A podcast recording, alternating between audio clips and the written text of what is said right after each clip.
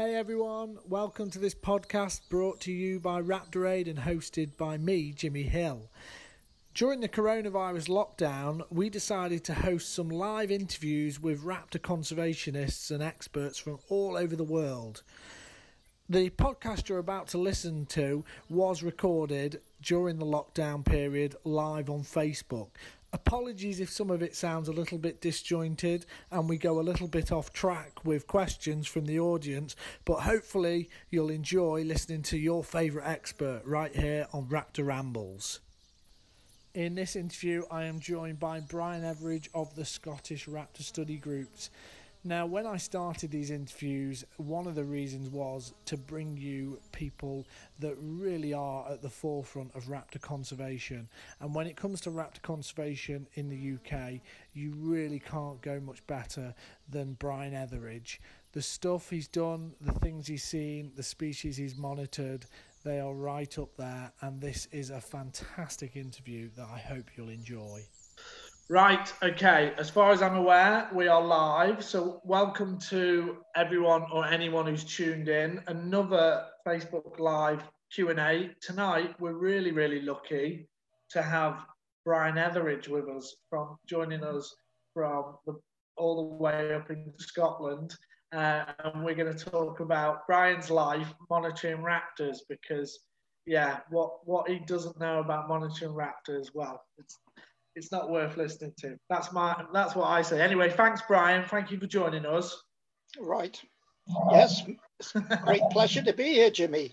You you look a lot uh, wilder than the last time I saw you two years ago. Yeah, well, it's probably because I haven't shaved since last time you saw. All right, you probably have a few wrens nesting in that, I imagine. I think so. Yeah, yeah. It's it's pretty. I think the word my wife uses is feral. I, yeah, feral indeed. Feral at the moment. So uh, anyway, it's the, the the premise behind this, Brian, is um, is just to give people an opportunity to meet people like yourself. Uh, Ruth, obviously, Dr. Ruth Tingay we had on yesterday, who you know do so much for raptors in the in the UK, and we've had people from all over the world. So yeah, it's a bit of a bit of a window into your world really, and, and monitoring raptors.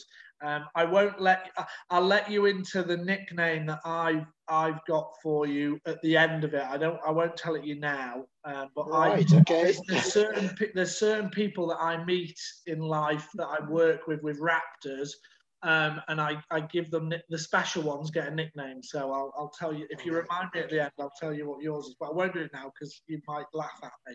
Um, so anyway, let's start with always the same. Is at the beginning. How did you? what's the what's what's your first memory of birds of prey and, and watching birds of prey and thinking, yeah, this is for me. Right. So really, uh, my birding life started really came from my father. Um, and really, the first memory was when I was about 10 or 11. Uh, but my first experience of a raptor was a, a sparrowhawk, which I found nailed to a, a, hut in a wood on a heap of ground, you know, in Northumberland. So that was my first raptor, uh, which uh, I uh, sort of removed and cut its wing off and got its skull. And, you know, so that was really the start. And I grew up in Northumberland, which was at the time, there was quite a hotbed of young, you know, teenage birders, you know. And at that time in the early 60s, raptors were very scarce. And so they were, they had a special attraction, you know.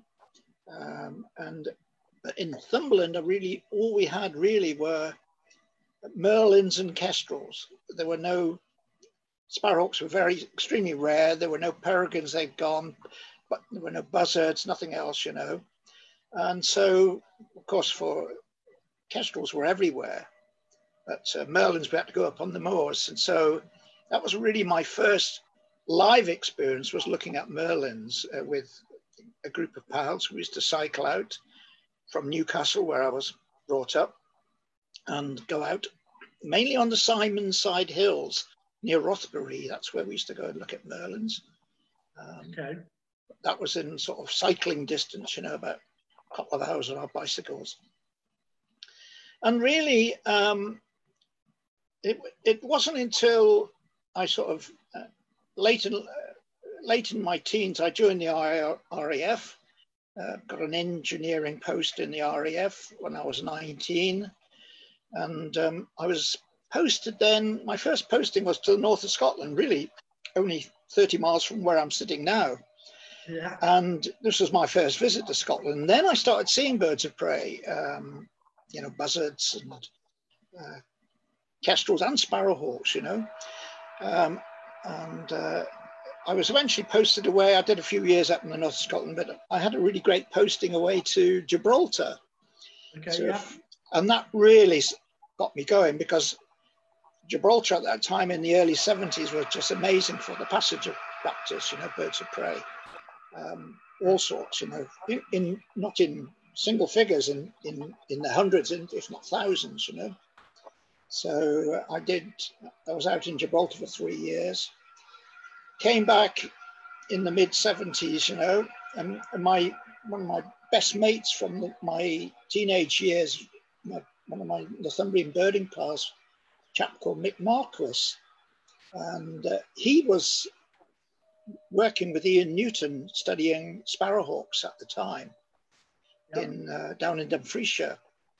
So Mick came up and joined me for a long weekend, you know, where I was based, um, really just in Morayshire, across near, uh, near Forres.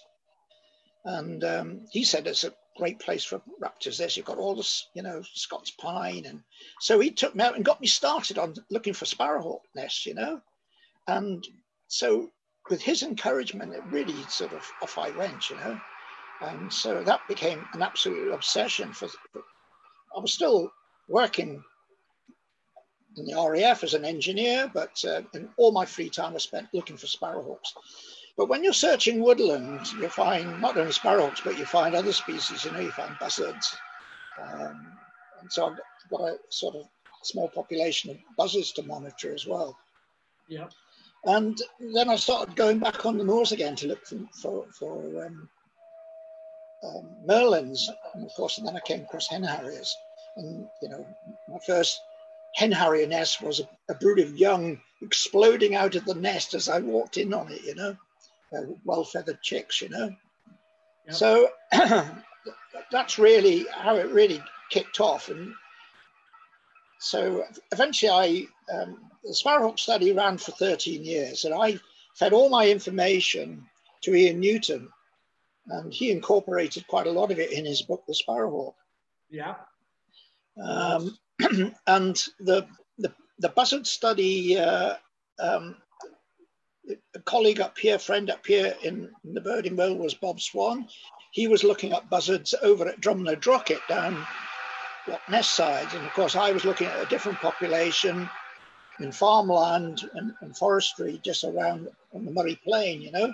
So we looked at our data and we looked at prey species. And so Bob put, put together a paper looking at how the prey varied between these two places. One where rabbits were very important, which was the Moray study, and Bob's he had no rabbits, and so his buzzards were just feeding off mainly passerines, and so he, his buzzards were producing sort of one or two young, and mine were producing three or four. You know. Yeah, yeah he wasn't suffering persecution, but I was suffering quite severe persecution, despite um, you know all the monitoring I was doing. Um, the ones I in in state forest were okay, but the ones in private forestry were just getting hammered, you know. Um, anyhow, eventually my life in the RAF came to an end um, in, in, the mid 80s, and I'd be I mean, I was just obsessed with birds of prey. And, and during that time, I got to know Roy Dennis very well, who was at the time the Highland officer for the RSPB. And he just said, when you leave the RAF, just come and have a word with me and see if we can find you a job, you know? You might, you know, you never know, we might have something for you. And it's just no job interview at all, you know? So I just said, Roy, um, I'm coming out in, you know, a month's time or six weeks time or something like that, you know. And by now, in that, by now I was I was 40 years old, you know, and I, I didn't want to go into the normal process of when you leave the forces, you, you, you follow the trade or the job that you're in. So the normal process for aircraft engineers like myself would be to go and go to an airport, you know, and work at an airport, working on civilian aircraft. I just didn't want that. No, I've had, yeah. no, I don't know. I wanted to be working on birds, you know, and the idea of being paid to do that. And luckily for me, um, Roy said, "Yeah, we get there, there, there's a job coming up. Um, it's looking up doing moorland survey work uh, for and and so uh, he said uh, it'd be just ideal for you. So um, and the and the guy who gave me that first interview for that job was a chap called Mark Avery. really? Right. Okay. yeah, yeah, yeah, I know, I know. So, so um, it, it, it was just uh, there was me and a, a, and one other chap walking these transect along forest. Um, so, that, but they want to look at the impact of forestry on on bird species. You know, so yeah. particularly the effect of edge, because they the theory being that along the forest edge there were predators like hoodie crows and foxes, and they're having an impact out out onto the moorland. You know, affecting wader species and other things. You know, so the idea we had to walk these transects at 500 meter distance. Each had to be four kilometers long. And we had to do four a day. Wow. And we had to, you couldn't do the next adjacent one. So you had to sort of walk your four kilometers. Then you had to walk another kilometer to join the next but one transect and go along that. And then, you know, so it ended up doing something like 20 kilometers a day for five days a week. I've never been so fit you know, I think the first uh, the first day it took me about eight hours to do my, you know, my four tr- transects. You know, but by the end of the summer I could do it in about four and a half hours. You know, um, anyhow, that was very useful. I only did one season, and um, I, I really was. It was a short contract, so uh, uh, I came out of that. I was and but they said just hang around a bit. There may be another contract coming up. And sure enough, within a couple of months, they were they were looking for somebody to um, organise a hen harrier survey, the very first one. So this was uh, beginning of '88. Um, yeah. So I went for the interview with that, along with quite a few other people. But amazingly, I got the job. I think it was because I was the only one there who'd ever been to a hen harrier nest, um, um, which was uh, my experience of hen harriers was relatively limited to the ones I saw on migration in Gibraltar, and maybe it's about half a dozen nests I'd I'd found when I was doing my sparrowhawk study, you know, back in Morayshire. Yeah.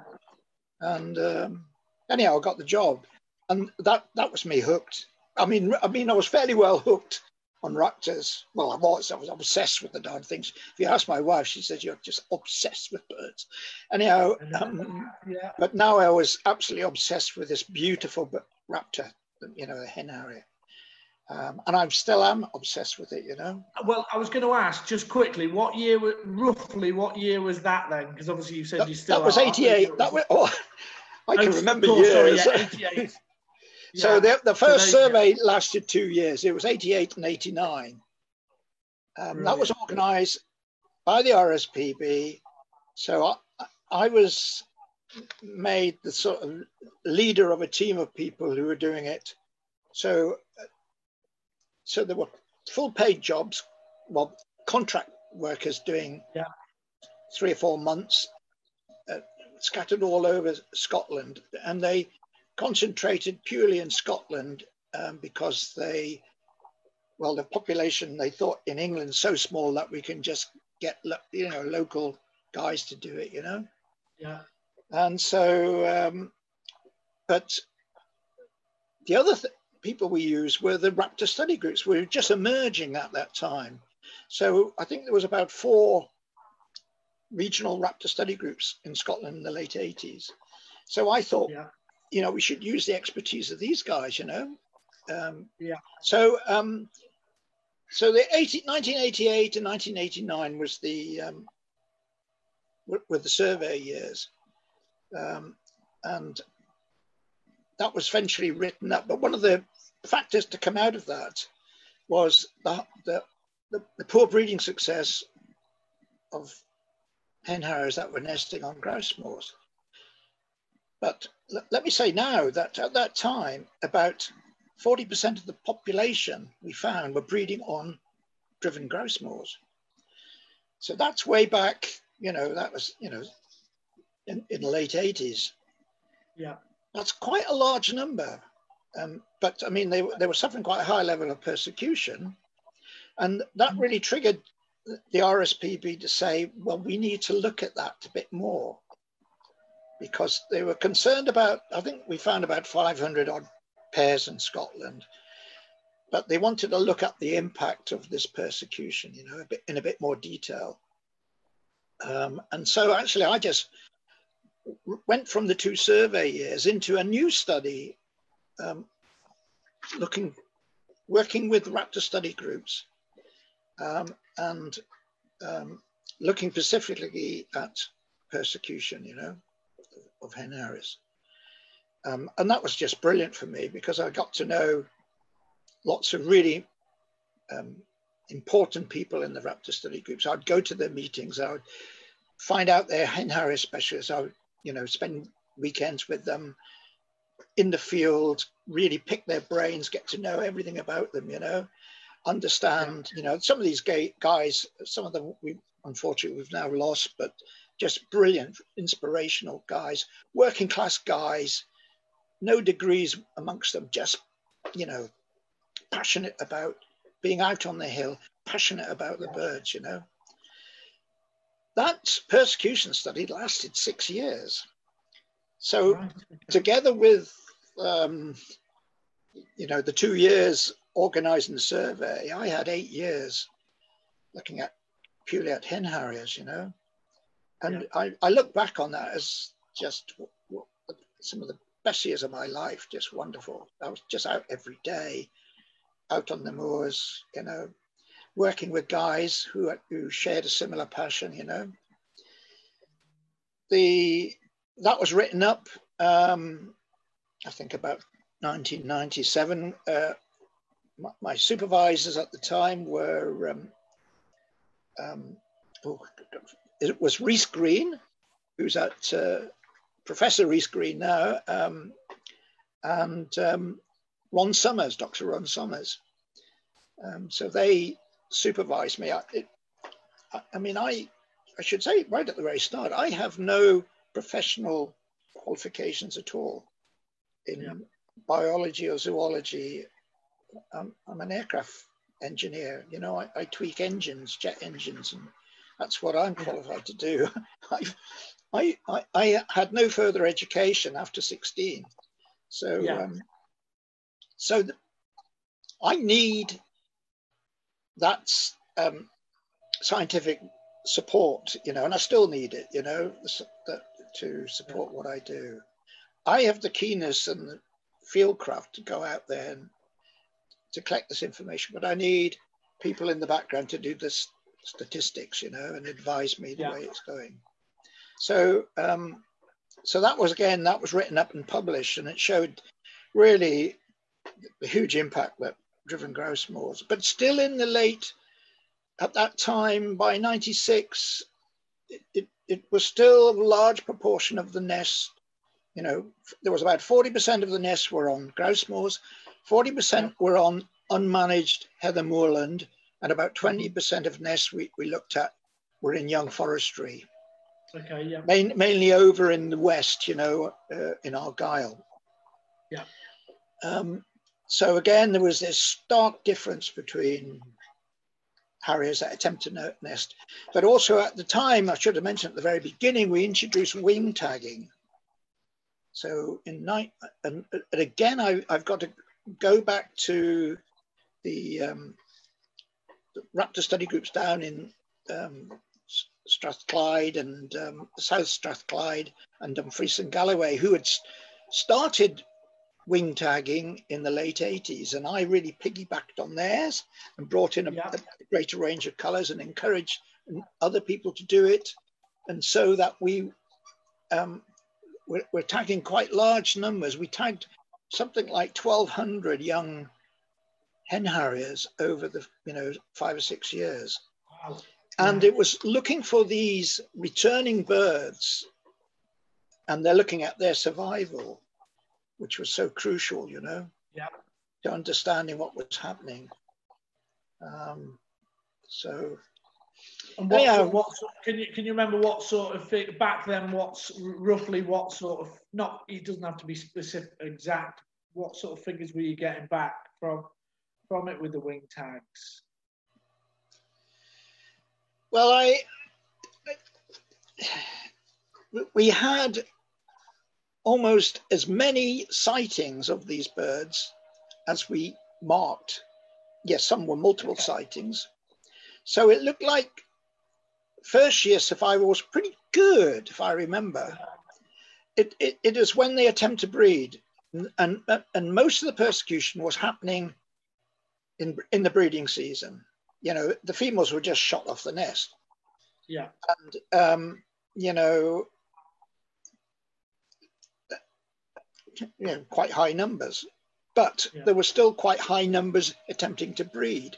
And the, the, I wish I had the paper in front of me because I, I frequently have to go back it because there were so many yeah, facts and figures yeah. come out.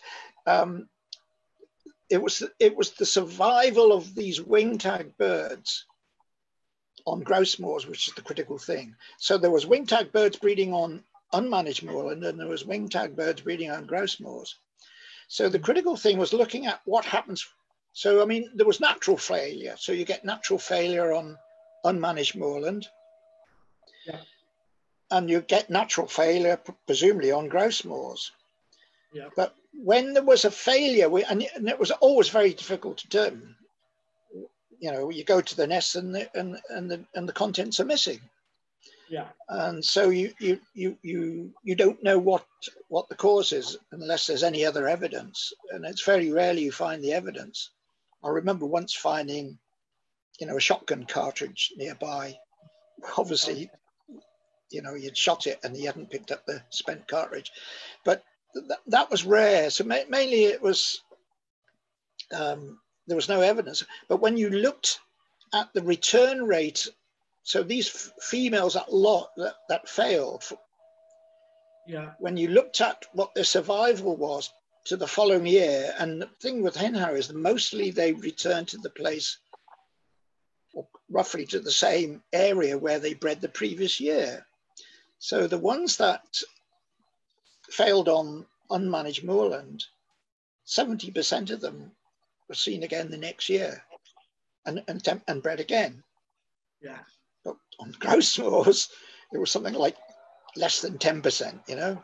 Yeah. So basically, the, yeah, the, the, the, the, the, these nest failures were associated with the loss of the females. So basically, the females get shot and the contents were being yeah. removed. So that was the striking thing, the big difference, and that was quite important. And that's one of the things that, you know, the wing tags told us uh, uh, how valuable they were. They also, of course, gave us lots of other information. Um, you know, where they go in winter, the migrations. You know, um, th- this big shift of young females from the west of Scotland, where they're fairly productive, you know, and they just move east onto the grouse moors in eastern Scotland. And the movement of, you know, young males down through Britain, down down through the Pennines, and, and a lot of them going into the continent, you know. That's yeah. quite a striking difference. Males, young males fly south, young females fly east um, but at that time, so the study finished in, in 96, early 96. Um, and we had enough evidence then to, uh, to, for the paper to go go forward, you know. Yeah. Um, and at the time, I thought, oh, this is a game changer. This will change everything. But what I hadn't reckoned for, at the same time, they'd started up this first Langholm study, where which okay, is yeah which is where they were looking at the impact of predatory birds on on a grouse moor, you know. So um, and and and that was published within a year of our paper on persecution, and that showed if depending on what, whose hat you're wearing, you can either say the, the, the, either damaging effect of having lots of hen harriers or the natural process that happens on a, on a moor when you have large numbers of grouse, you know, running about. Yeah. And of course, the keepers immediately latched onto this, on, on, looked at the negative side of having birds of prey. And that was a game changer because they don't read, you know, bird study or, the, you know, journal scientific, scientific study. Any, they yeah. don't read that stuff. And, and, yeah. and stuff that highlight the persecution and stuff like that that stays in scientific journals it doesn't get pulled out and and, and it doesn't enter Shooting Times or anything like that but what yeah. does is when an equal another scientific study looks at predation effects that gets well the juicy bits get pulled out that they want to see yeah. and and this was you know 15 pairs of hen harriers what happens when you know and they stopped the grouse numbers coming back and basically gamekeepers thrown onto the scrap heap, made redundant, you know, yeah. all this sort of stuff. And that was the that was the big change. And suddenly we saw, and I think RSPB took their eye off the ball. They, you know, they did the study, they published this stuff, and they thought this this would be a big change, you know. And it really wasn't because the people you've got to change is the man on the ground with the gun, you know, the keeper on the ground. He's the one who's got to change. You can say what you don't want to like, but he's he's there. He's got his finger on the pulse. And if he sees something he about hen harriers impacting grouse, he does not want any any hen harriers. He doesn't want one pair. He doesn't want even he doesn't want to see one bird. You know. Yeah. So then it changed. Now they were killing hen harriers. They found they could kill them all the year round. You've just got to find out where they're roosting. You know, you can take them out that way. You can go in and lamp them, you know. and then, of course, this idea about getting high numbers of grouse, this, which was developed down in England, spread to Scotland, you know. And suddenly, by the end of the 90s, we had this high intensive grouse moors, you know. Yeah. Greater mobility for keepers. They've all got quad bikes, you know, more hill tracks, you know. And, and, and absolutely zero tolerance to birds of prey, particularly hen harriers. They hated hen harriers with a vengeance, you know. They just, you know, they, they called them rats with wings, you know. Yeah. No appreciation of the natural world. All they saw was got to get my gross numbers back, you know, get my big, yeah. uh, have a successful shooting day and get a nice big fat tax free tip, you know. That's, I'm afraid that's the way they saw it. And that has not changed. So we've now had over 20 years of this high intensity grouse moor with zero tolerance. And what has happened is that whereas back in the early 90s, 40% of Scottish um, hen harrier population was breeding on grouse moors. Now it is probably 1%, if that. I haven't done the maths, but you know, I, I, I one or two nests a year, probably. It's probably less than that. It's probably 0.2%. And of course, the situation in England is just, it, well, it's gone from maybe it's about 15 or 20 pairs to a couple, you know. Yeah, yeah. Um, and we've been, yes, so nothing's really changed.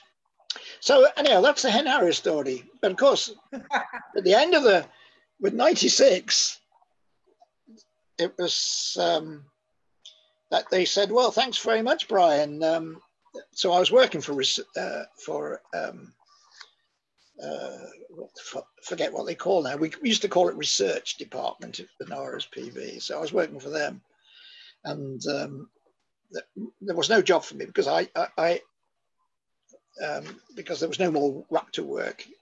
But yeah. they did suggest if you want more work in, in RSPB, you should look see what there is in the regional budget. You know, so I was working from the office in Inverness at the time. So I um, amazingly, a job came up. They were wanting um, somebody to coordinate a the red kite work. And I thought, yeah. it's bird of prey, breeds in woodland, used to woodland, you know. Um, yeah. So my, I, again, I, I shouldn't say this, but I didn't get an interview. I just said, oh yeah, I'm available. I'll do the job. And so I just walked walk straight into it, you know. Not knowing then that that was going to be me for the next 20 years as a red kite officer, you know. Um, but um, it's, yeah, so I, I should say I was red kite officer, but I was only red kite officer for about six months of the year. So for the other six months, they always filled me in with other work, you know. So yeah. it was the sort of desk work. So in the first of April, I'd be out of the office like a shot, and they wouldn't see me until early August. They just I just yeah. come back, you know, tanned and hairy in uh, early August, you know. Yeah. Um, and then I'd just uh, sort of sit in front of the computer, and that was me until the following spring, you know. But there was always lots to do. So Ron Summers was very good. He gave me bits of work to do. I remember one job I looked at was looking at um, uh, what was it? Oh, it was it was nightjar pellets and poo. Oh wow! Dissecting it and looking for different. Or was it nightjar? Might have been something. Might have been something else. I can't remember. But I was had a crash course in identifying bits and pieces. You know, that was the, one of the least exciting bits. You know. Yeah. Um, but so it, it, takes us up to about 2003 and in 2000 well 2002 so things were changing fairly quickly in scotland and one of the findings they they had this this um, government funded review on raptors and stuff and one of the findings that was that raptor monitoring was being carried out by a number of organizations in Scotland, but it was poorly coordinated. And a lot of the information was getting lost, and so they wanted to sort of standardize. And so it, the job was given to SNH to organize that. So again, this was my first interview. I went and applied. They were wanting a raptor monitoring officer. So that's one job I went I went for, and luckily I got. Um, but of course, I now but I was still a red, I was still a red kite officer. So I, I managed to negotiate a very good deal. Yeah. So I managed to persuade the red kite people that they would pay me for four months of the year as a red kite officer, and the raptor monitoring would pay me for um, remaining sort of eight months of the year as the raptor monitoring officer, which I would only do between sort of August and March you know. Yeah. And I said, well, on the 1st of April, I'm the red kite officer and I'm not doing any raptor monitoring stuff, you know. Yeah. So that was really good. And it was very acceptable um, for most, well, I think for everyone. So it meant I was available. I went around and met all, the, re-met a lot of the guys I knew from the hen harrier work that I'd yeah. done, you know, 10 years, 20 years before and um, yeah, so that was brilliant, and that was a really good spell as well. Um, but um, so I did ten years as the RMO, but I could see things were changing. Um, it was, by the way, the RMO post that was hosted initially by SNH, and then it was hosted by RSPB. And then it was hosted by BTO Scotland, you know. Well, finally, it was hosted by BTO Scotland. So, um, and I could I could feel things were changing, and they wanted, and I felt I would I'd given it ten years. I'd brought a few changes in, but again, I felt it somehow as my lack of scientific knowledge, you know, my this lack of formal education I had, I should say, was holding me back. I couldn't do the analysis I wanted to do. And I felt somehow that, and I shouldn't say this, I've got great, great respect for the BTO. They wouldn't let me say in my annual report what I wanted to say. Okay. Because they would say, Brian, Brian, we're not a campaigning organization. We just present the results. We don't campaign. And of course, yeah, I wanted to say things that they didn't want me to say. But that, that's not the only thing. I just felt it's time yeah. to retire from that. And uh, by now I was sort of in my mid 60s, you know. So in 20, so I did 10 years, 2013, I, I then stood down from the RMO job and it passed um, to, to Amy, now the current person. Yeah. But I stayed on as the Red Kite officer um, in a part time role. Again, just walk, working full time for the four month, you know, the summer months, looking for nests, monitoring nests, liaising with landowners. Um, and, and effectively, what I should have done was eight months a year was just laze around and retire, you know, which was seems to be reasonable. But course, I was still the red kite officer, so I was still out there, still looking at red. Kite. You don't switch off.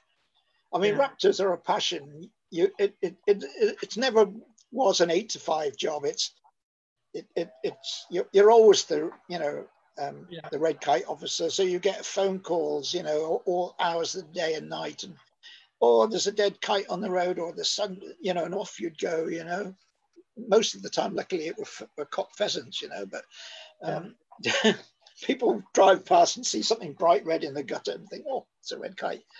Um, so yeah, so eventually I decided it's just got to stop, you know. Um, and I decided I would. The, the, the, the red kite was a funny job because it was being funded by um, SNH, the contract through to RSPB. And they always said we'd fund it until we got to 50 pairs. Well, of course, they, they reached 50 pairs. It took a long time to get there because they were just getting hammered. I mean, they were getting poisoned. And of course, they, were, they couldn't spread south if you imagine this re- reintroduction happened on the Black Isle, and then when you look yeah. south of the Black Isle, you've got about 60 or 70 miles of grouse moor, all the way down to Perth, or more than that, it's 100 miles of, of, of keepered grouse moor estate. And they could not penetrate that. It was like a, it was like the Berlin Wall, you know, you couldn't get yeah. past it, you know. They couldn't get it past it. They were spreading north, they were heading up, and they were spreading west as well but they they couldn't get past this, and they and they were just getting taken out. Um, and I just so um, so I did a couple of sort of internal papers which looked at that specifically, and I said, if you decide to quit funding, at the moment, the, and of course I, inter, I did introduce wing tagging to or continued the wing tagging on red kites. That was important because the wing tagging again showed us when they entered the breeding populace, they showed us what percentage, and because each bird had a um, a year code, so a, a, a on one wing would tell us what year it was from, with an individual uh, alphanumeric number on it. They yeah. would, it could tell us the individual, it could tell us how old the bird was it could tell us, so we knew how many birds were being wing tagged a year. We knew roughly how many young were being produced. And from that, we could predict how many should be breeding at, say, two years old and how many there were. So we're looking at the loss rate, you know. And we're also monitoring their communal roosts.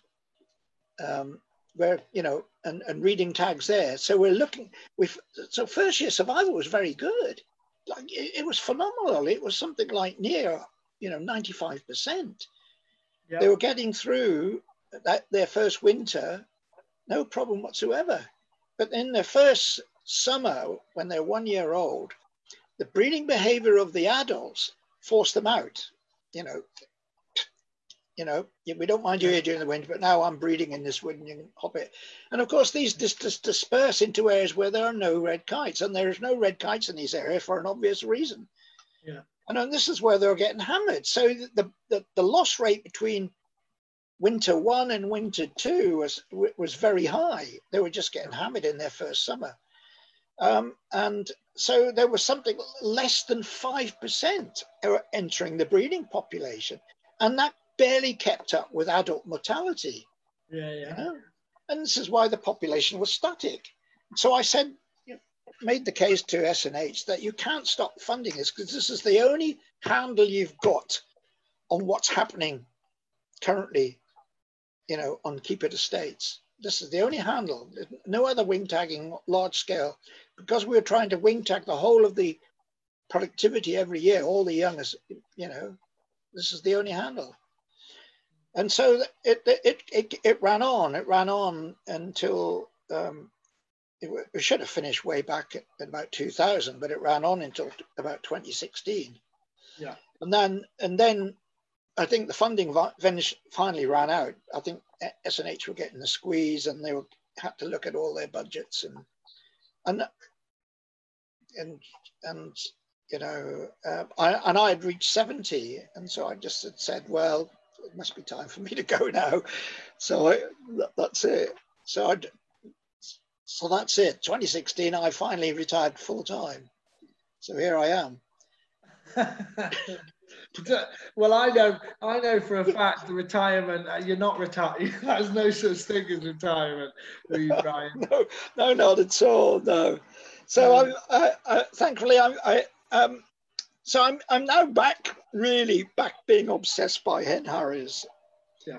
So I, I've, I've picked up a little bit of contract work, both from the RSPB Life project, which yeah. ran up, ran up until last year, which was a five-year study, yeah. which involved fitting satellite transmitters, and um, and I picked up a bit of work from the Heads Up for Harrier as one of their field officers. And this is a rather bit of controversial. And I know if, if Ruth is out there listening to this, she'd be going, "Oh, groan, Brian. I like you, Brian, but I don't like you doing this." Um, so it's rather controversial. Is that um, this is the SNH or the Scottish government trying to work with the states, particularly driven grouse moors, to allow us to put cameras on grouse on, on hen harrier nests to see what, what, what, the impact is, you know, what survival is. Um, and they sign up for this, you know. And so I've been doing that for the last five years. It's only, you know, for half a dozen days a year or so, you know, but it, yeah. it involves putting out trail cameras, trying to work with landowners. So it's it's been successful on estates which are not driven grouse moors. But although there's quite a lot of driven grouse moors signed up to it, we're not getting any noticeable impact at the moment. Right. Yes. Um, and the way I see it, I mean, at the moment, the pressure on driven grouse moors is building and building and building, almost by the by the day. You know, they they have, and to me, this is they're they're in the last chance saloon now. You know, they've got to they, they if they think they can carry on the way they have been carrying on for the last, particularly the way they have since the late 90s, this really zero tolerance, intense yeah. persecution. You know, it's got to stop. And, and it's no use blaming what they, you know, us animal rights people, for whatever, whatever word, yeah. they brought it on themselves. You know, they don't realize there's something like, you know, over 300 raptor workers out there, and they know what's going. They've known what's been going on for a long, long time. You know, yeah. You know, what we don't, we know, we may not know the true scale of it, but we've got a darn good inkling how, you know, the scale of it, and you know, it, it has to change because you know, I've I've lived with this from that very first sparrowhawk, which I found nailed to the gamekeeper's hut. Yeah. Um, I can name the estate in case there's any Northumbrian people. It was Blagdon Estate, just up the A9 from Newcastle, and it was in a remote bit of woodland. Um, and this this this, you know, at the time sparrowhawks were, you know, really scarce in the early, and this this one had been nailed to the side of his shed, along with a load of magpies and crows, of course. Yeah. So that's so those days have gone, and, and and now the days of killing every bird of prey that comes on your home grouse moor has, has got to stop because um, yeah. But at the moment, no no sign. But do you, what, do you what, uh, someone who's who's spent so much time out on um, the uh, out on the hill.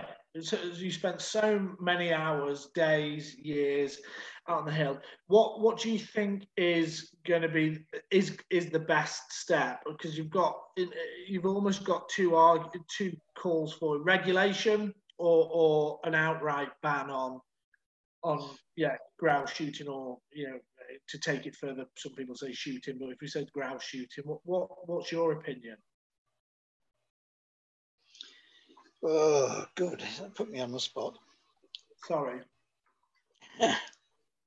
do you okay? Yeah, do, do, do, you, do you think regulation would work? Do, do you think would regulation work you, in your uh, uh, opinion? Uh, uh, I, I don't know. I don't, it, it might if they had infrastructure in there to monitor it. But you know, this is why we have this problem because, and it, let's call it an industry. Grouse shooting is an industry. It's not a sport. It's an industry that is completely unregulated. You know, and yeah. self-regulation has not worked. You know, um, and you know they're churning out these young keepers from these rural colleges, you know, done their gamekeeping course, and and it's like sending them to Borstal. they, they come out worse than what they went in. They learn out all the worst practices, yeah. and it really needs. Yeah, I, I'm I'm always amazed because you oh, you would have thought in any other um, profession or, or, or vocation that there, where there's a lot of illegal activity, there'll be some people who want to play it straight and would stand up and say, "I've had enough of this." Yeah, from, and, yeah. and and and but there there hasn't been, and this is the remarkable thing that there, there's a lot of them out there moaning and saying and putting out their propaganda, and they've got a, a very good propaganda machine, you know, yeah. um, and they've got massive funding, you know, from the landowners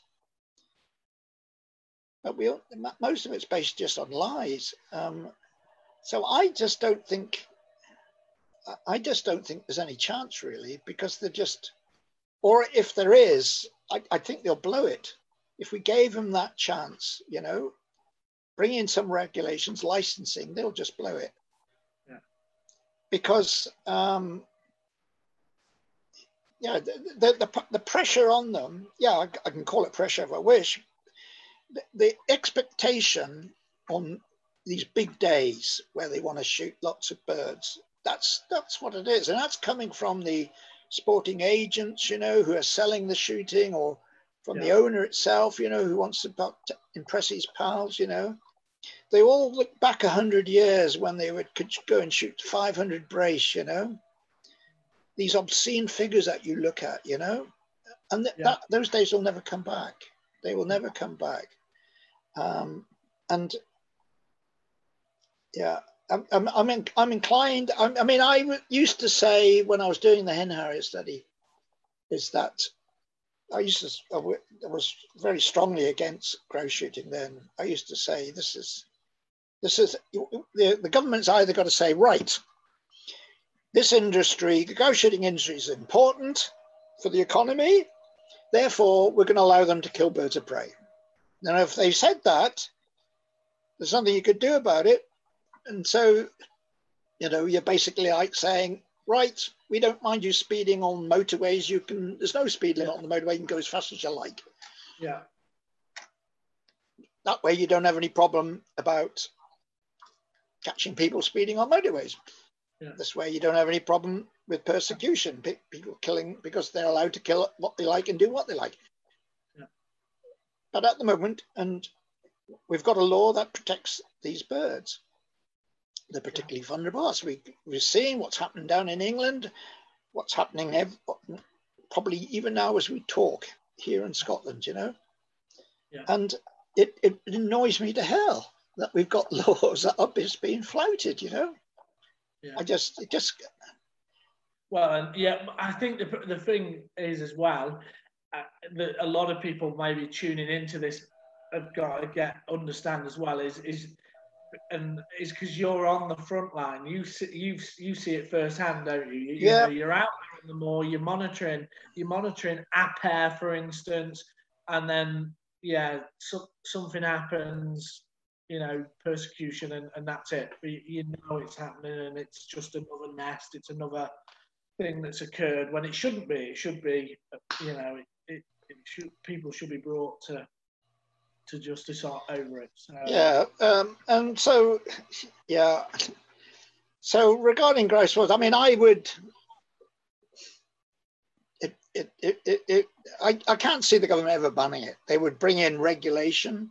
They would make all these steps, you know, before they ever bring in, you know, they would bring in licensing and then they would bring in restrictions and then they would be wanting to know bag quotas. Um, yeah. Oh, yeah. Unfortunately, like a lot of things that are leftovers from the Victorian era, it's often very difficult to get rid of them, you know? yeah. Um, but yeah. Yeah. I mean, if I was to say to you, and many people have said this, will probably say this. If I came to you now, we didn't have grocery, and say, "Hey, I've got a great idea. See that lovely bit of moorland up there? I'm going to burn it, get the grouse numbers back, and then we're going to have lots of people s- stood in holes in the ground, and then I've got lots of other people chasing them in the air. So put these other people in the holes in the ground can shoot them. How's that for an industry? And you wouldn't get planning permission for it at all. They would just tell you to f off. Yeah. You know, because it's just they would just say, "Oh, well, what about this? What about that?" But at the moment, all of us have grown up with this Yeah. almost romance about grouse shooting. You know, the glorious twelfth. Yeah. You know, I grew up with that. I just accepted it as that's the norm. That's what happens. You know, and Yeah, well, I, I can I can absolutely I can agree with you wholeheartedly there. I've got friends even in the lowlands, obviously where I am in, and and uh, that go shooting, and and they've got they go to big estate shooting. And I remember only last year being in the pub with a few of my friends from the, nothing to do with shooting, and, and but they'd been on a shoot somewhere, and they'd shot over 200 ducks in one drive. And I sat there at the table and I said to my friend, I won't name him, and I said, Do you think that's like ethical? Do you think? And he was like, No, to be honest with you, I stopped shooting because there was just too many ducks. You know, it just got a bit silly. And I was like, What? What goes? What goes through your head then? over yeah, I know. birds Yeah. being shot in I, I, I, I, yeah, I, I had the same feeling. I was once present when they were doing some duck shooting, that, um, and they had this. It was a, a moorland pond, you know, where they'd be putting out loads of ducks. So they had all these tame ducks, and, and they used to go up every day and put out all the grain for them. It all used to swim in a big flock and eat the grain. And of course, they they're, they're so hefted onto this pool, they don't never want to leave it. yeah, they. Then one day they come along and they make a racket, force them into the eye, and they fly around in a big circle over the pool, and the guns just shoot away at them. And after the keeper figures they've shot enough, he blows a whistle and they all stop, and the ducks land back on the pond again. well, what remains of them, you know? And Yeah, that is I I'm- sport. I thought Yeah, this is right, I stupid. mean, I, I, I, I'm exactly the same with, uh, you know, I've heard it with pheasant shoots. I remember listening to a gamekeeper explain to a bunch of a football, a big, big football club executives, never shot before their, in their lives, and this was a day out for them, which I thought was ludicrous. And Yeah. I happened to be present in the venue where they were talking about it. Um, and uh, and yeah, he was explaining how they tr- basically they imprint the pheasants to walk up to the top of the hill for food, and then they do that while they're poults and youngsters, and then eventually, without the pheasants knowing, sorry, I don't mean to answer as if they they they stick a load of guns in between them, so then they f- scare the pheasants off and people shoot them, and you think how, how does anyone anyone think this is this is normal I know, in, in I know. our world? You know, and hunts. Anyway, we've got, I, I can't neglect, because obviously I keep an eye on time. We've got some questions that come in. A few people have said All hello. A- And Andrea Goddard said hello, and Mike Price, and uh, yeah, right. a few, others. So, and, Hi, and- guys. I'll ask Andrews in a minute. What's um, someone's asked? Ian's asked. Um, what's your, quickly, just a quick answer. What's your opinion on red kite feeding stations with all the work you've done on red kites? Are they still worthwhile or are they more of a tourist attraction rather than a benefit to kites? Um, well, uh, certainly in the beginning, they were very important because it's, um, I, I uh, um, and I visited quite a few, um, mm-hmm. and I thought it, I, I, once, I remember took, uh, uh, uh, on my way on, on my summer holidays down, down to Devon, where my folk come from, you know, we stopped off at Gigrin, if you can imagine going via Gigrin to get to Devon for to, see it there. And I was just blown away. I'd just never seen such a spectacle in all my life. And I, I just saw that, you know, all those people, I thought, this is just brilliant. Um, you know, there was over 200 people there. This amazing experience of seeing large numbers of raptors. And yeah, I, I suppose at the very beginning it got red kites into the people's heads, you know, and you know, and then when they saw their own one flying over their own house, they were excited, you know, and and and I still get I, I still get great pleasure seeing red kites about on the Black Isle, see them over my house. Even when I go out on the moors, you see them yeah. over the moors. Um, and yeah, I, I still think there's a positive side. So there's the public relation side of things. Uh, mm-hmm. show them red kites. Yeah. And there's also, you're giving them good, clean food. So you're keeping, you're enhancing first year survival because a lot of the birds that attend these are, are, are immature non-breeders, you know. So it, it, it, ensures that they're spending time with good, clean food. Um, yeah. And they're not going out into dangerous areas. Um, yeah, I know there, there could be a counter argument, you know. That's you know, I'm I'm happy with them. I'm I'm happy with it, and I'm happy with the continuation of them as well. Yeah. Um, as as long as it's just small amounts and it's just done, you know, at a fixed time. I think two o'clock is the agreed time. Yeah. You know. Good. Okay. Yeah, I agree. I think the public engagement aspect of it's got oh, huge weight. Yeah, it's it's it's really really important um, side of things. Uh, Andrew Goddard's asked a question. It's quite a big question, so in, in a nice way. So I don't know how you'd even. I got told off for ask, asking a similar question to a couple of people we've had on this.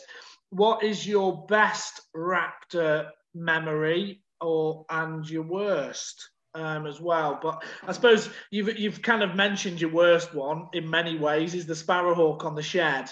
That, no, that no, no, no, that wasn't worst. Oh right, go on, go on. We'll do, quickly give us worst and your best then. If you oh, I don't know. I mean, if you if you'd tried me on at the time, I was what fourteen or fifteen or something like that. And you know, I was obsessed with dead birds. I used to be on my bicycle, used to pick up dead birds off the road have their wings all cut out and pinned up with a label on it. And yeah. oh, hey, I've got a sparrowhawk wing, you know. got a skull. oh, my mum used to pull her hair out of the dead things I had. So that wasn't that wasn't the worst thing. Um, oh, gosh, the best thing. Yeah. Yeah, there's been a few. I mean, I suppose I could. What was finding probably the most exciting was finding a black kite nesting in my red kite population. That was and and and, and tracking down the nest. That was really exciting. That and that just gave me such a buzz because I, I just thought this is a. I'm quite proud of the detective work I did. You know, I knew this.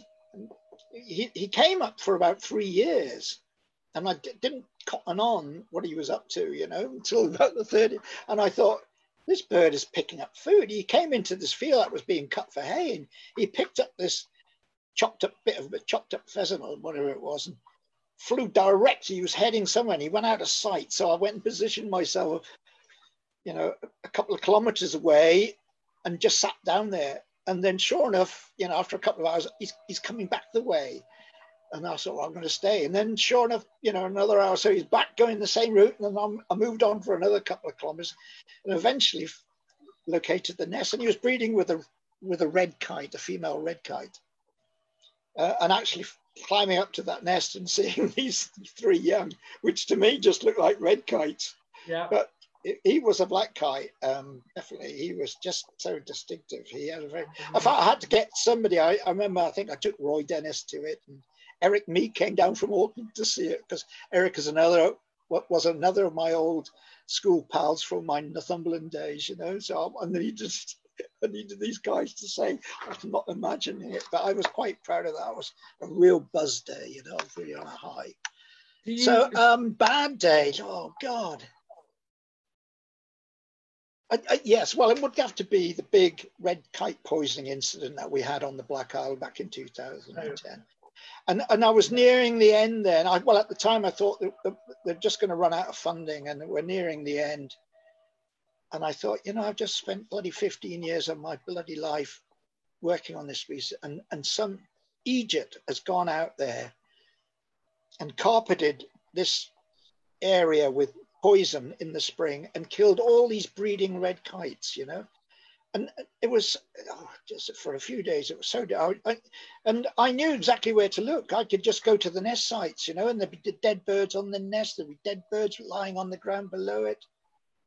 I, uh, oh, I was, I was steaming. Um, it, it, was, yeah, I was on a really low. I, I, I you know, we'd had poisoning incidents all through um, my years as a red kite officer, but it'd be just one or two a year. And of course, we were look, just looking at the, what was happening really in the core area. We had no idea what was happening out.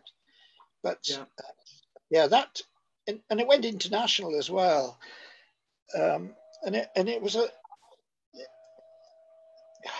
well, even when I think back now, it's painful, you know, because it, it really was a turmoil for me. All right. Well, ju- just to cheer you up quickly, then, do you still? A question from me that sort of relates to this: Do you still get the same enjoyment and pl- pleasure, excitement when you see a male, a hen harrier male? Oh, absolutely, absolutely. My hair stands on end head when I see my first cock, my first male come in. You know, in the yeah. spring, I'll go to a I've got a study area up in Sutherland. It's an area that's never been kept, never been burnt. And I can say this, this so since our first located bears breeding there in back in the late 80s, I got, I've been there every year, and every year there's been at least one breeding pair, continuous, you know. And so I that that's where I want my fix. I need my male hen harrier fix. I have to go and get it, and just my hair goes, oh, there it is. Oh, yes. Oh, Jesus God as they say, it's that that first male of the spring is better in sex, you know, as they. yeah, well, I've said things similar, but yeah, yeah.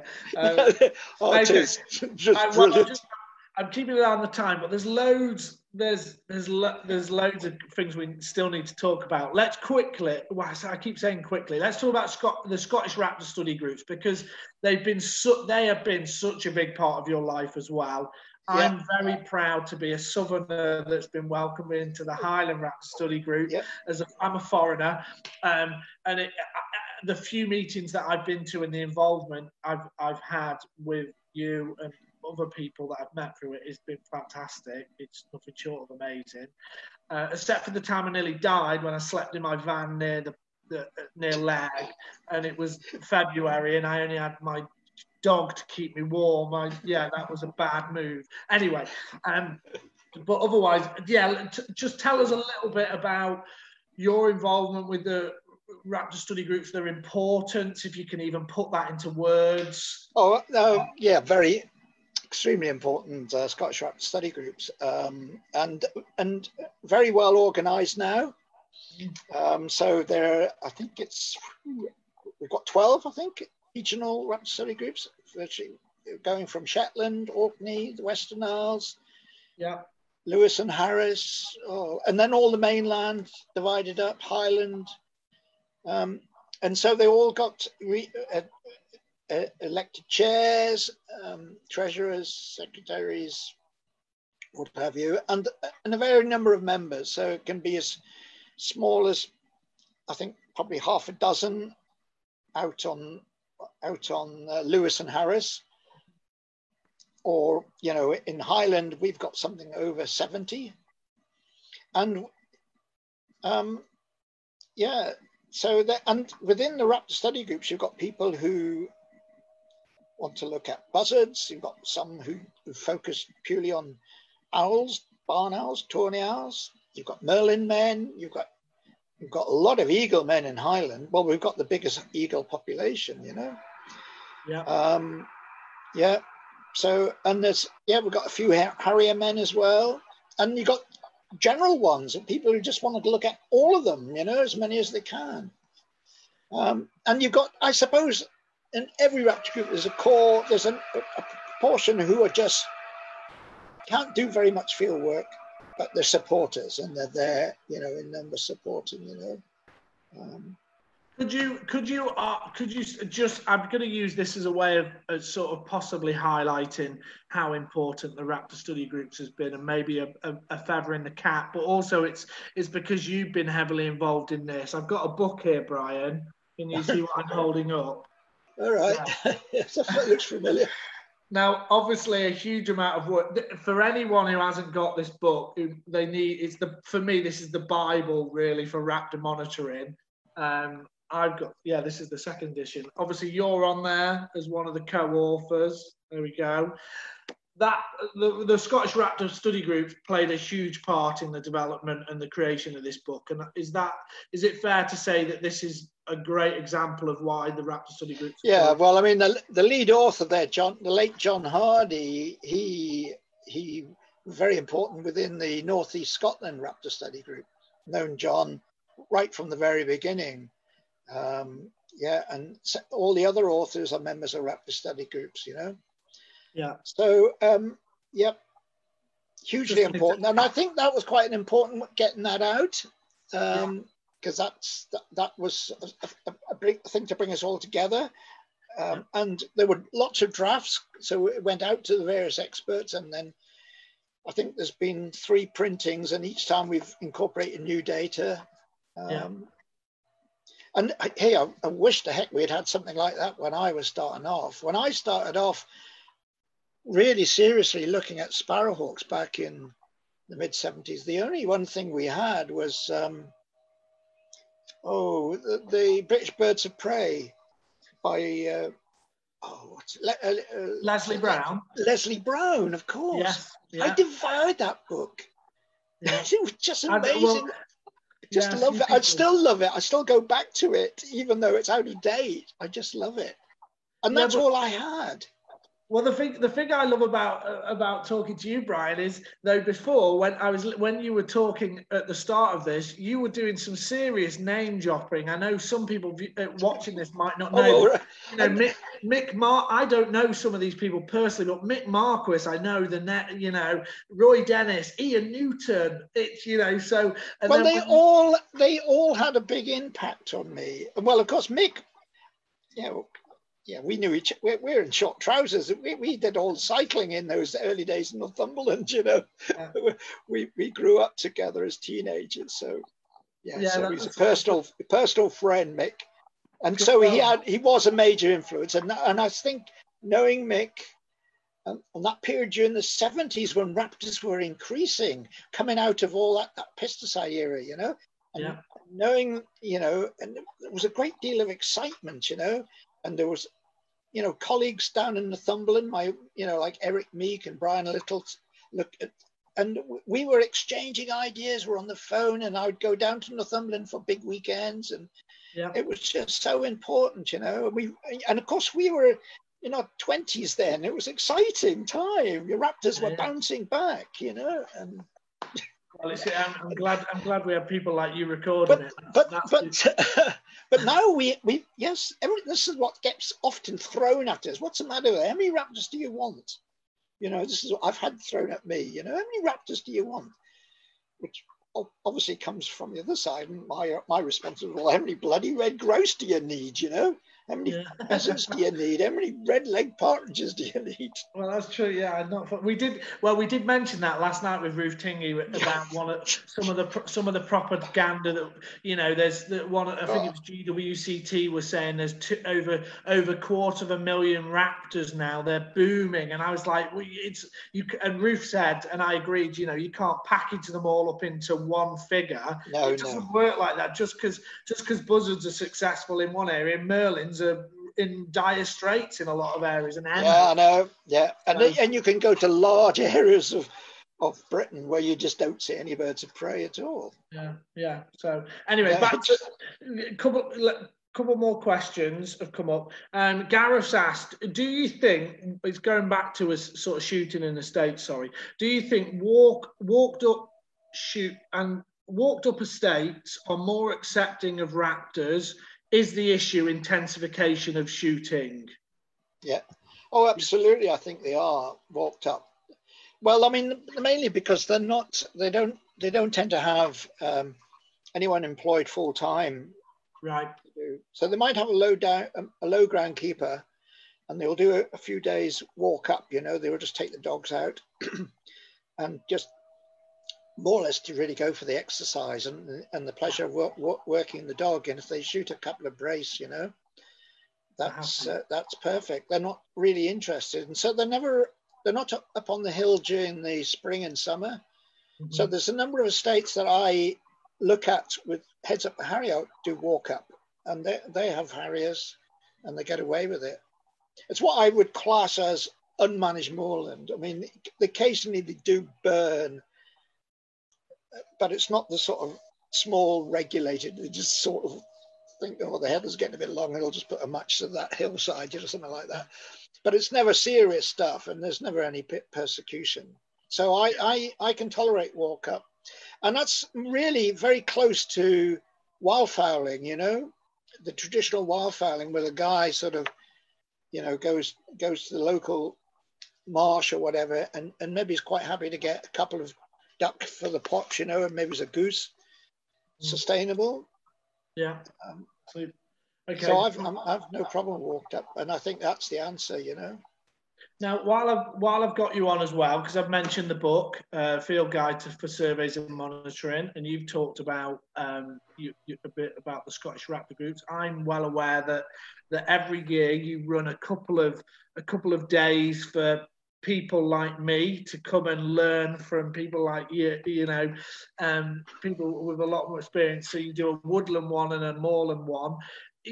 What what do you what is your what do you find is a, a really important attribute to have if you're into raptor monitoring or you want to get into raptor monitoring or do you could it be anyone well it can be anyone of course what do you think is an important attribute to have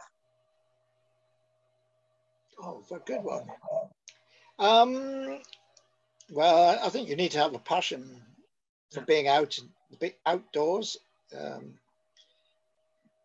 um, the ability to really enjoy your own company. you know, the ability to sit sit on your backside for a long period of time and just do nothing and just watch. That sort of appreciation, you know. Yeah, I mean, I, I go out with other people occasionally, you know. So I, I quite enjoy it, but I, I don't like two's fine. Yeah. And I must admit, there are some people who come on the courses that they just want to come along for a chat, and I just keep cringing, looking back at them, saying, "Just shut up and just watch." And you're not here to blether away and talk about whatever, you know. Save that for the car, you know.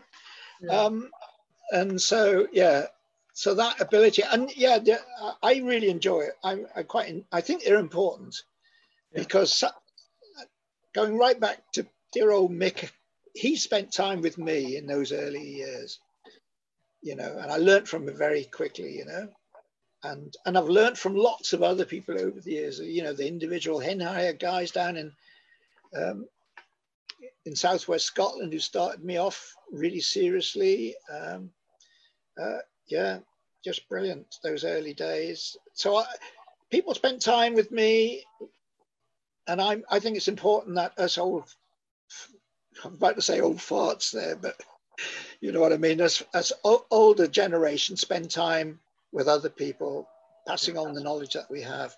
Because when I go to Raptor conferences, I think every time I look there, we get whiter and grayer, and and there's you know I w- want to see younger people in there. You know, where are these young folk? You know. Yeah. Yeah. it seems like there's a whole generation of, of us from the from the you know 60s all great and all together and we're not passing our information on, on to you know younger people well, the book, the books, are, the book's a good start, and you, I, I, I can only, I can only um, testify. You, you, you, know yourself. You'd never heard of me before. It, luckily, obviously, I was a good, a mutual friend of ours, Steve Roberts, put us in touch. But you were brilliant with me. This, this lad who you'd never heard of before, and you met me. I remember meeting you in the cafe and us poring over Ordnance Survey maps. So, but it is, it, it's important because, you know, yeah, putting people on the right well, the fact is, when you told me that you're coming up in your van in, in February to go and monitor an eagle site that nobody's been on the lookout for about 10 years, I thought, well, you must be keen to drive all that way to get near frozen to yeah. death. So my respect for that. I, I yeah, no, it was, it was, it's, it's well worth it anyway. The the uh, the scenery that I get to look at isn't isn't too bad as well. Yeah, well, it's about time you came back again, Jimmy. That don't think those sites have been looked at since you last up two years ago. I know. Yeah, I will. I'll be. Yeah, well, yeah, I had my wings clipped a bit, but uh, yeah. Well, I think we've all had our wings clipped with this lockdown at the moment. Go. Yeah. Apart from our lucky our lucky our friends in England, they're they're okay apparently. But, uh, I know. Uh, well, without without sort of talking amongst ourselves, I know tomorrow's a big day for. I'm I'm in Wales as well, so yeah, find out what's going on tomorrow in Wales. But anyway, someone's someone's asked another question, a bit of a bit of a, a, a curveball one. Have you ever come across hen harriers crossbreeding with Montagu Harrier? No, no. I haven't. No. Um, of course, I'm aware of the um, the Pallid Harrier mm, yeah. case in, in Orkney, and I had um, experience with a Pallid Harrier down in Perthshire mm-hmm. way back in the early 90s in the breeding season. It probably attempted to breed, but it, it attempted to breed on a grouse moor. And so almost certainly um, it was there for about a week. It was displaying. Um, but that, that, certainly the pairs of hen harrier that were there all, all got done in. So almost certainly he would have got done in. The keeper wouldn't have known the difference between the two. Yeah. So that's the only my experience. I've never, but I think you shouldn't. Everything's possible. So the two species are, are very similar. Um, and you know, um, on the continent where hen harriers are breeding in cereal fields, you know, and Montagu's of course are as well. Yeah, um, it's it's possible if, if, a black kite can come all the way to the highlands, you know, get lost and decide oh, this is nice, go away for the winter, and then come back the next year and do that three times, you know, and breed. Yeah. Uh, so anything's possible. yeah, absolutely. Well, yeah, absolutely. Anything is, anything's possible. Um, but no, I've I've no no experience of that, um, and I don't think we would see it in Scotland. So uh, well, because Montagu's are so so scarce now. Yeah, well, of course, yeah, um, absolutely. And it, what's then just to finish up because I'm conscious of time. We've we've well smashed the one hour mark, Brian. Oh, wow. Thank you very much for your time. No, it's good. It's good. Um, what what's the Thursday tomorrow? Fingers crossed. You're allowed to go out and and stretch your legs. What's what's going to be first on Brian Etheridge's hit uh, list of uh, things to look at? Obviously, not too, not too much detail, but what species or what well, I, I, well, I thought I would start in a small way, and and and and go and look at all my local osprey eyries to see if nice. the birds are back. Just warm to it. Nice. So I thought I'd whiz around those. Brilliant. Yeah, um, I'm starting in a I'm starting in a small way because I'm going to go look around my little owl boxes. Oh right, because they're all relatively. Oh, I, I, I had I used to look at little owls in my Northumberland days. Um, great yeah. favourite of mine.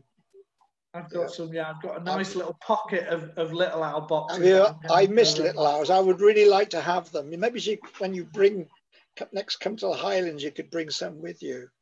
Yeah, do do do another. Start, start another reintroduction, Little House. Yeah, Little House. Yeah, okay, brilliant. Right, well, I'm not gonna I'm not gonna keep you any any longer, Brian, because uh, okay. you know I'm, I'm really great. I'm really grateful for your time. I hope that hasn't been too painful for you. To, no, uh, no, I, I, I've quite enjoyed it. It's a good old blether. it's good. Good. That's what we like. It's, it's, oh well, it's a, I to Come on. I was going to say it's a good my my nickname for you. So I have a nickname for people that so I've got um yeah, Steve Roberts, for instance, um, obviously famous for his honey buzzards and um, and yeah, being Welsh through and through. He's the Welsh wizard. He's known as the Welsh wizard. Steve is. Um, but we have a little we have a little chat group. Me, you know, Ashley Smith, Ashley Smith, and and uh, yeah, a few of us, Steve Bentle, a few of us, and I, I you're known as I call you God by the way. So you're known as God to us. So, so yeah, and definitely from what you've told us tonight, oh, all, all, the work, all the work you do. Don't call me big. That, that's not age related, by the way. Before you get, you think, oh, Charlie, it's knowledge. That's a bit crazy. That is. anyway, right, I'll say goodbye goodbye to everyone for us. Yeah, Thank you very um, much, Brian. Yeah, and cheerio to everyone who's listening. I hope, I hope that I haven't spoilt your impression of me. Cheers, Brian.